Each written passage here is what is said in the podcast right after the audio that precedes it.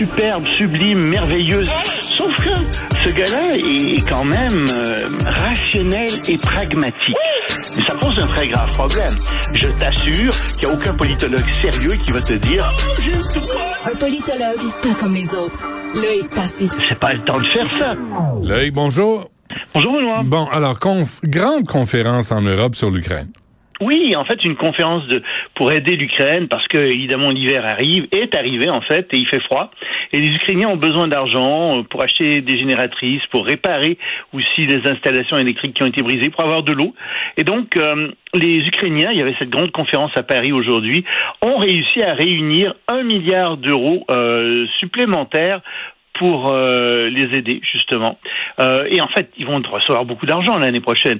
Déjà, l'Union européenne a promis de leur donner 18 milliards d'euros, au total en 2023. Donc, c'est encore de l'argent supplémentaire. Mais c'est une excellente nouvelle quand on sait qu'il y a 12 millions d'Ukrainiens en ce moment qui sont sans électricité. Donc, ça va beaucoup les aider. Mais c'est une conférence qui était très intéressante à plusieurs égards. Parce qu'on a regardé qui était là à la conférence. Il y avait beaucoup de pays qui étaient évidemment tous les pays européens, le Canada était là, le Japon. Mais il y avait aussi des pays du Golfe qui étaient là. Et l'Inde, c'est des pays qui normalement sont très très proches de la Russie et qui auraient pu ne pas participer à cette conférence. Et pourtant, ils ont été là, ils font donc partie des donateurs. Mais qui était le grand absent qui a été remarqué? À ton avis? La Chine. La Chine n'était pas là, elle était absente. L'épouse, alors, donc, on regarde ce qui se passe en Ukraine. Ça, c'est l'épouse de la Russie là que t'appelais. Là. Oui, c'est ça, la grande amitié infinie là entre les deux, illimitée. Ben c'est ça aussi que ça donne. Ça donne cette absence de la Chine. Mais quand on regarde ce qui se passe sur le terrain, on a l'impression que malgré les coupures d'électricité, les choses vont pas trop mal pour les Ukrainiens. Les Russes ont beaucoup de difficultés à approvisionner leurs troupes. Il semble qu'il y ait beaucoup de soldats qui n'aient pas de vêtements d'hiver adéquats. Et donc les Russes, en ce moment, essaient de consolider leur position à l'Est. Et la ligne bouge très peu, tu sais, comme on en avait discuté il y a quelques semaines, ça bouge très très peu, mais on voit que les troupes ukrainiennes sont en train de se masser à nouveau au sud, et on a l'impression que les troupes ukrainiennes vont essayer d'attaquer à nouveau au sud, dans la région de Kharkiv, possiblement dans les semaines qui viennent. Donc, c'est à surveiller ça. Mais pour les Russes, là, ça va vraiment pas bien.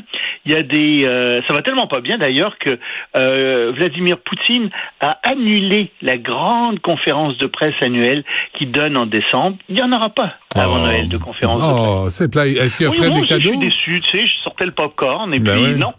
Ça me permettait de faire une chronique ou deux là-dessus, mais non, on ne sait pas ce qu'il est. On ne sait pas du tout s'il y en a. Alors, en Grande-Bretagne, des sources du gouvernement de Grande-Bretagne disent c'est parce que ça va mal. Puis l'opinion publique russe est très inquiète et il a peur, Vladimir Poutine, de faire face aux questions des journalistes, même si les journalistes sont pas mal achetés par le gouvernement. Donc, imagine un journaliste qui pose une question déplaisante, il se fait exécuter à la sortie. C'est pas long. Oui, non, pas exécuté, on lui sert un café, ou on l'empoisonne. Vodka. Oui, c'est ça. Excuse-moi, je suis pas à jour. Il ne devrait pas boire, mais bon. Mais j'ai des chiffres aussi très intéressants sur les coûts de la guerre en Ukraine. Je termine avec ça là-dessus. Ouais, okay. Ça coûte à Poutine 143 milliards de dollars par année, cette guerre. Ça représente 30% de ce d'avoir représenté 30% de son budget en 2023, et donc 8% du PIB de la Russie en 2021, par exemple. Donc, ça coûte très, très, très cher, cette guerre russe. Bon, l'ex-dirigeant du fonds de crypto-monnaie FTX inculpé pour fraude, enfin. Oui, un bandit qui s'était réfugié en Barbade et aux Bahamas, pardon.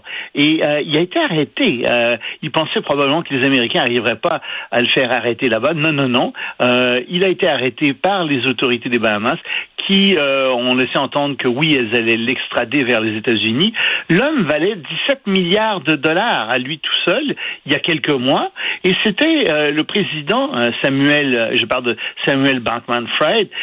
Il était le président donc de la grande compagnie FTX. FTX qui, à son summum, valait 32 milliards de dollars. Il y a plein de gens qui avaient donné à cette compagnie, avaient rassuré des gens sur les crypto-monnaies. Eh ben, c'était non seulement les crypto-monnaies étaient ultra dangereuses comme telles, ce dont on avait discuté à plusieurs reprises. Je pense que n'importe qui est un peu sain d'esprit ne devait pas investir là-dedans, à moins que tu aimes jouer au casino. Là, c'est possible de faire ça. As-tu appelé Pierre Poilièvre récemment, toi? Ah non, je l'ai pas appelé Pierre Poilièvre, puis je pense qu'il va pas commenter là-dessus. Hein, c'était de la bêtise économique incroyable. Mmh. Mais alors, non seulement les crypto-monnaies sont dangereuses, mais ce gars-là, en plus, faisait de la fraude. Il utilisait mal l'argent de ses clients. Il y a beaucoup d'argent qui a disparu. Il fait face à 8 chefs d'accusation criminelle. Il y en a d'autres à venir.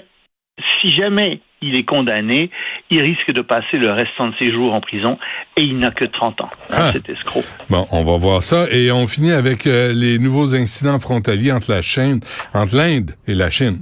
Oui, ben, si tu veux, c'est des incidents qui se sont produits dans la région de l'Himalaya.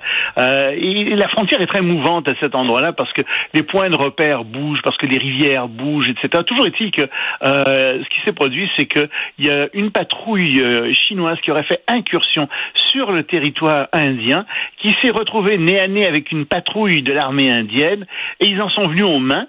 Et le terme est très exact parce qu'on ne peut pas faire usage d'explosifs sur cette frontière. Donc, ils se sont battus. Tu imagines les combats de kung-fu, etc. Ouais. C'était exactement ça. Ça peut tuer, hein, quand même. Il y a eu des blessés.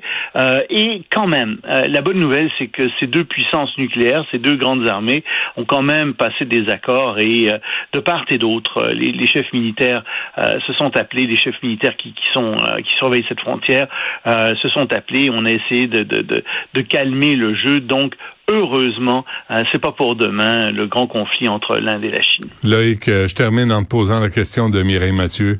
Pourquoi le monde est sans amour? Mais non, il y a de l'amour, Benoît. OK, il y a des fois. Il y a plein d'amour. Faut juste le trouver. OK, je perds espoir parfois, mais merci d'être là. Loïc Passy, à demain. Salut. Salut.